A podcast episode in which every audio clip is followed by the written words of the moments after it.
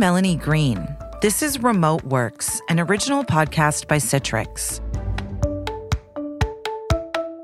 Over the past season, we've taken deep dives into how the world of work has been changing. We took you to a racetrack in Italy, to a trapper's cabin in the Arctic, and to Barbados as we explored how technology has helped people and companies settle into a new world of work, wherever work takes them. Our final episode of the season is all about you. It's about the challenges and rewards of work on a personal level. How do you find balance in this sea change that you're in? What have you learned from working through the pandemic? And how do you prepare to grow and thrive, not just professionally, but personally in the year ahead?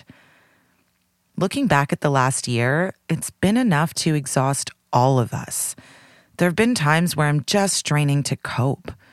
It turns out that I'm not alone. A few months ago, a study from FlexJobs and Mental Health America found that 75% of workers have experienced burnout. 40% of those polled said their burnout was a direct result of the pandemic. And more than a third of those working at home were working longer hours, starting the workday earlier and ending it later.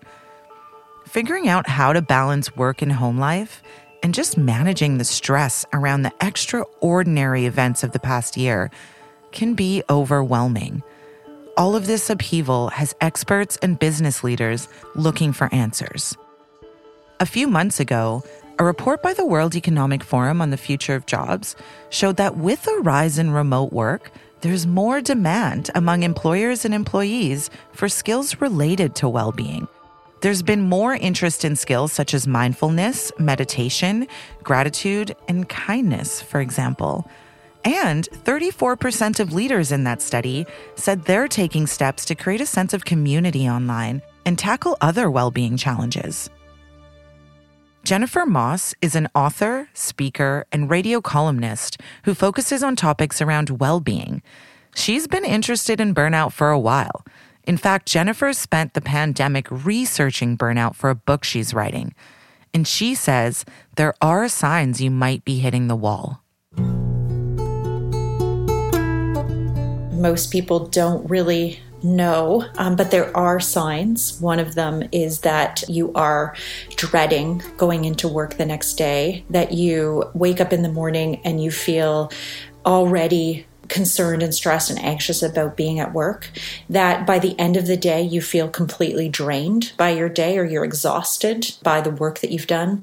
You feel demotivated. And then there's also physical signs. You're not sleeping as well. Uh, you are starting to deal with other types of responses stress responses. So you're cortisol is up, which makes you also have issues like headaches and gastrointestinal pain. So there are physical signs, but mostly you can identify a feeling of being burnout when you just feel really drained by the end of the day. It's a vicious cycle. Lack of sleep can cause cortisol, the stress hormone, to increase, which can have a negative impact on physical health. Things like mood swings, high blood pressure, and weight gain. When you're in the middle of that swirl, it can feel incredibly intense. It was like entering a tornado. It was uh, it was terrifying, it was emotional, it was stressful. Meet Lauren. She's an events manager. That tornado she's referring to is her workplace back in the spring of 2019. Lauren was coming back to work after her maternity leave, but her work environment was nothing like the one she'd left a few months before. There had been big layoffs while Lauren was away. She was suddenly expected to do more. And before she could get settled, she was thrown immediately into a massive project, planning a conference for 2,500 people. I felt a lot of pressure and not intentionally from my employer, just because it was such a beast of an event. Naturally, the pressure comes along with that. I could only imagine. Okay, so can you tell me a bit about what happens up to this event and then the event itself and, and then afterwards as well? It was a huge hit. It was a fantastic conference and it really upped the livelihood within the office. After that, we got to to relax a little bit, to take a breath. But on the heels of that big event, another curveball came barreling over the plate. So the event happened in June and in September, my direct manager gave her notice. And with that, I was gifted the team, which I was incredibly grateful for. You take on this responsibility, and this is, correct me if I'm wrong here, September? That's correct. How does that go? I was shocked. I didn't expect it to come so quickly. And so it shook me. I think it shook the team. I know it shook the team. And so um, from that moment forward, everything just kind of happened so quickly the logistics of, of a role transfer and the anxieties and the stressors and the shifting of the team. My colleagues are now my direct reports. So, you know, my friends, my colleagues, these people that were hired on around the same time as me, similar job titles, doing the same duties within the organization, are now reporting to me. And that's not easy. Oh gosh, it was probably one of the most terrifying things I have done, worse than childbirth. Only because I have built such great working relationships with these people. And now I needed to shift the mentality of, of that team. Okay, pro tip if your job feels more difficult than childbirth, there is an issue. It didn't stop there for Lauren, though. Lauren's train to Burnout Town kept gaining speed. Management flipped over and changed, so Lauren and her team were reporting to someone new. When your scope, it sounds like, is expanding pretty rapidly and you're working to keep up, how do you start feeling during this time? I struggled. I felt what I refer to as like an excessive need to show my worth to the organization. I felt like this role was gifted to me and I didn't necessarily earn it, and, which was ridiculous to think. I was totally earned, and my manager made that very clear to me. But I'm also a woman in the workplace, and that's a struggle in its own. And now I'm a woman in a leadership role within my team. Take me through how this continues to sort of roll out for you. I'm a driven person. I love work. I love what I do. I love people. I love great culture. I love I love to be happy. And so I would put on my happy pants every single day. I sat down with my team during their weekly one on ones and we went through the things that they were struggling with. If they were happy and their day to day was working for them, I, that's a win for me. I'll take care of my stuff, but my team was the utmost importance, which was a huge factor leading to my eventual burnout. With a new child at home and more responsibilities at work, Lauren was feeling the pressure. And as that pressure continued to build and build, it led to a place that felt inevitable burnout. I wouldn't say I noticed it until it was almost too late. I completely neglected myself. I was so focused on my team and the events that we put on that I wasn't aware as to how my body was reacting, to how my family was reacting, and to how my peers were reacting. At the time, Lauren didn't know she was burning out. And she felt driven to perform because, you know, she loved her job. This is something that's been happening to people all over the world. For an example of how a country is making strides to address the root causes, Jennifer Moss says we should look to Sweden. No other country has identified burnout in the way that Sweden has, and they actually call it social exhaustion disorder, but it mimics burnout. What has happened around burnout in, in the rest of the world is that it hasn't been considered a medical condition, it hasn't been diagnosable. So what happens is that it doesn't then get treated or get taken seriously. So the World Health Organization has really tried to change that. I know that the work that they're doing is really focused on trying to make it a diagnosable condition so that it can be treated. And it really is incredible how researchers have come to sort of push the conversation around burnout towards making it sort of a diagnosis. Actually, the WHO just in 2019 added it to its international classification of diseases, which was a major step. And then they also identified it as a workplace phenomena. The World Health Organization defines burnout as follows a syndrome resulting from chronic workplace stress that has not been successfully managed. That's a textbook definition of what Lauren was experiencing. The definition goes on to describe the three dimensions of burnout feelings of energy depletion or exhaustion. Check. Increased mental distance from one's job or feelings of cynicism related to one's job. Check. And reduced professional efficacy. Triple check. Lauren had a one way ticket to burnout, but she didn't know that at the time. So when those feelings came up, Lauren decided to work harder. That's when I went into hyperdrive. I'm a young woman working from home with a two year old boy, putting in 12 to 15 hours a day while caring for our son. And I wasn't picking up on cues around me. My focus was work, was getting the job done, making sure my team was okay, and essentially neglecting everyone else around me. And I noticed you didn't mention yourself. How how were you feeling at that time? I was in a bubble and completely unaware. I felt the pressures of getting my work done in a timely fashion. If everything felt very heavy in the workplace, I was afraid of failure, but not recognizing that I was failing at my home life. I was failing at giving my son actual quality time. I was failing at giving my husband quality time. And so my emotional life at home was non existent. I was there, but I wasn't present. For Jennifer Moss, Lauren's story sounds very familiar. Jennifer's not only a burnout expert, she's experienced those intense emotions herself.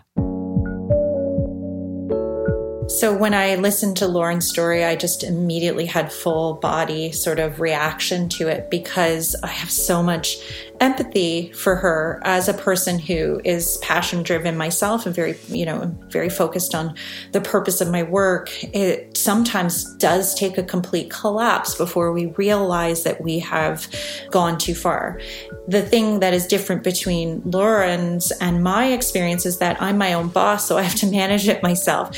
Whereas with Lauren, she has people in her orbit that need to be recognizing what is going on. But what happens sometimes in these situations is employers don't realize that that can be taken advantage of and or it can be ignored and the signs aren't you know aren't there. What are the expectations that we have as employers to make sure that we don't lose a very talented person? So employers and coworkers should be more aware of the signs of burnout a lack of energy irritability disillusionment struggles with eating or sleeping Experts say there are a few telltale psychological factors that can lead to burnout. Things like a lack of the resources or autonomy to do your job, unclear job expectations and shifting goalposts, dysfunctional workplace dynamics, a lack of social support, or even a general lack of work life balance. When I put out an ask for people to share their burnout stories, it was remarkable how many people reached out to me. And I learned that people right now are just in general really feeling burnout because they are chronically stressed from all of the external factors going on. In the research, what I found was that only about 17% of managers or direct supervisors had actually gone to their employees and say, you know, can you still meet these pre COVID goals? Managers were just expecting their employees to continue working at the same levels, despite the fact that they're dealing with grief, not just grief of potential harm to their family or, or even having lost loved ones, that they're grieving the life that they had before. And people are demotivated, they're exhausted, and then they're still being asked to work at those same levels. And so burnout has just become so much more exacerbated through COVID 19. So, more work can be done to understand the impact of the past year on us and what supports we need from work to get through it. During the pandemic, Lauren's entire industry moved online and she switched to working from home. And with everything going on in her life, she struggled to have the bandwidth to pivot quickly to virtual work it was a space I wasn't familiar with, you know, virtual programming, virtual events, completely out of my realm of knowledge. So it was figuring out what webinar platforms were needed. And then when those didn't work, what networking platforms were needed, what roundtable platforms, what open conversation platforms were needed. In addition to learning how to host events virtually, Lauren had to figure out the new technology she needed for working remotely and how to manage her time on it. Jennifer Moss says many of us are still dealing with this shift to remote work. You're no longer, you know, working from home, you're living at work. There's so much that's just kind of intertwined in your life. And a big part of that is just how much screen time you're actually expected to engage in in a day.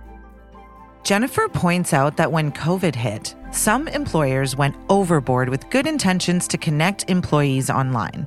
Think virtual happy hours. Turns out that actually added to stress people were feeling about managing their screen time. And so that had to quickly change, and you saw companies do that. Some haven't. And we need to go back to just getting on a quick call is okay. We don't need to constantly be, you know, seeing each other's faces. Um, that doesn't necessarily make us more connected to someone. It helps if we we still have these sort of weekly connections, but always being on Zoom is exhausting, especially for those people that are introverted. As Lauren tried to balance work and home life, she started maxing out. Then, in the midst of trying to find new balance working from home, Lauren was laid off. The company told her that due to the pandemic, they had to rethink their staffing situation. Lauren wasn't alone. She was experiencing what so many have been going through in the past year.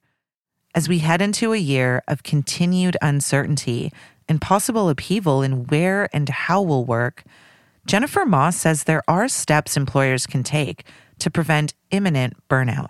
One of the, the first things that companies can do is to just be checking in more, to making sure that direct managers, those frontline managers are asking, you know, how people are feeling. What are their goals this week? Can we adjust them? Do you need them adjusted? Are they talking a lot about feeling exhausted? Are they, you know, are they doing things that have changed? If we're checking in more, if we're looking at the small data and really deploying those direct managers to find out that information, in a way that is authentic, then we can see change over time. Observing employees and colleagues, really noticing how they're doing, and following up by connecting with them in a meaningful way. Those are two big takeaways we can see people shifting and their moods changing. And that allows us to have deeper conversations, maybe change things up so that it better protects the person from burning out. One of the things about small data is that what I love so much about it is that if you get people together and talk about things that are personal.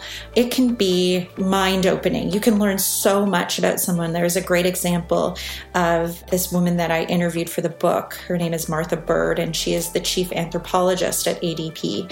She had a whole bunch of people gather together and bring a picture of their childhood selves, and they talked, uh, you know, about what that picture meant. And there was this one gentleman that his photo was black and white, and she gathered people from all over the world in this group. And what he said is in his experience as a child, if you had a color photo, it meant that you were well off. And so we dug into some of his background, she she said, about, you know, how he grew up and what, you know, what he understands of of privilege and what is um, and, and not having privilege. And those conversations just sparked a huge conversation around how he felt inside the organization and how he had felt excluded. And there's so much that can be sparked just by gathering people together and having those conversations. One of the industries most affected by burnout is healthcare. They've been sounding the alarm for years. And since the pandemic, Jennifer says they've seen an increase in burnout. She looks to Dr. Edward Ellison as an example of how some healthcare leaders are trying to help those on the front lines weather the storm. Dr. Ellison is the CEO of Kaiser Permanente Hospital in California. He's dealing with things like COVID and major fires. It's a huge issue for him there, just keeping his team safe. But he realized that burnout was on the rise and it's a big issue in healthcare. And so he coached a bunch of the physicians in various hospitals and taught them how to sort of have mental health care 101. And he trained them to be a support person. And so in every hospital on every day, there is one physician wearing a purple scrub. And it's supposed to, you know, symbolic. It's also from a positive psychology standpoint, it's priming people to know that they have support, even just the purple scrub. So people might not have to rely on that person that day, but they know, you know, that they have psychological safety, that they can go to that person at any time, they can share how they're feeling, and they'll have support. I like the purple scrub idea. A way to identify someone you can go to at work to talk to, creating psychological safety and opportunities to connect with a trusted colleague when you really need it, catching a problem before it grows into something too big to deal with. Those strategies sound attainable, and they make sense. I really believe in upstream strategies. So we need to be sort of trying to prevent before we're looking to cure. But when that person is getting to that place where they are unwell, it's really important for us to then be able to have the supports already in place. Peer support is one of the biggest, and having someone that you can talk to can be really helpful. We also need to get people more aware of what they have accessible to them through their EAPs. Most people don't use their EAPs, they need to be able to have access to them, and, not just access to them, but a, like knowledge of what is available to them. Making sure that people are very well aware of their local supports. By the way, EAPs are employee assistance programs. As workforces around the world are being reshaped by remote work, experts like Jennifer Moss are increasingly focused on wellness strategies for those working from home. In a recent Pulse survey of tech leaders, three quarters of respondents rated digital wellness as a priority in their flexible workforces. Some of the ideas those executives offered were encouraging healthy use of tech, encouraging time off and time offline, and having mandatory no meeting days. Other advice from digital wellness experts include turning off email and work notifications when you're not at work, and having a dedicated workspace to separate work and personal life. This increased focus on mental health and digital wellness is an indication that when we feel overwhelmed or exhausted, we are not alone in our journey. For Lauren, as she works on healing from her experience, she's thinking about raising awareness about burnout and what needs to be done to recognize and avoid it. I know we hold ourselves really accountable for ourselves, you know, our own actions, but I think it is so important aside from all of that, that employers need to be ultra aware as to what is going on within the organization and that they need to pay attention to the work that is going on, the hours that people are putting in. And if you don't have that set in place within your organization, that you need to figure out what you need to do to get that taken care of. And I know that obviously that could be bringing in somebody else to assess the organization. That costs money, yes. Bringing in additional HR support, that costs money, yes. But it's the health of your staff, it's the health of your team, and that is more important than anything else. Jennifer Moss agrees. Both individuals and employers can watch for symptoms of burnout. For their part, employers can guide employees to where they can find support within an organization. When you really analyze the root causes, you know, it's not a, a person's decision to have excessive workload. It's not their decision to be placed in a role necessarily that's been decided for them and they're not good at. It's often in the organization where they've created sort of bad hygiene but Jennifer says that the knife cuts on both sides. We also need to take care of ourselves as much as we possibly can. And she knows this because she's experienced it individuals do have a responsibility. I mean, I look at myself. I am an individual contributor. I do find myself burning out because I work to the point of exhaustion when I really care about a project. I mean, I'm writing a book about burnout in a pandemic. Obviously, there's going to be some irony there as the person who's the expert in burnout, not following her own you know rules. So we need to be able to acknowledge that we do play a role. And people that are high performers that are perfectionists people that are really focused on high achievement they do run the risk. So there are parts of our personality that can play into making us more at risk of burnout but it, it is definitely um, a two-way street. And if anything it's, it's employers that really need to be rethinking their role. Now that Lauren's had some space to step back from her experience, I asked her if she could go back and tell herself anything, give herself advice, what that would be. Yeah, I mean, I would go back and I would tell myself that you are worthy. You are worthy of being mentally, emotionally, and physically healthy. That is great advice for all of us. Burnout is real, and research shows that a lot of people have experienced it, but we don't talk about it enough.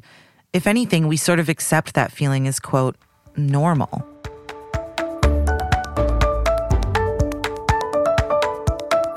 So, as we move into a new year, one that for many will be another year of flexible work, maybe fully remote, maybe a hybrid model, we have to cut ourselves some slack. Let's stop, take a breath, and remember that we're all doing our best. Above all, be kind to yourselves and others. I'm Melanie Green. Thanks for tuning in this season. You can listen again on your favorite app, learn more about digital wellness strategies, and dive deeper into the future of remote work at citrix.com slash remote works.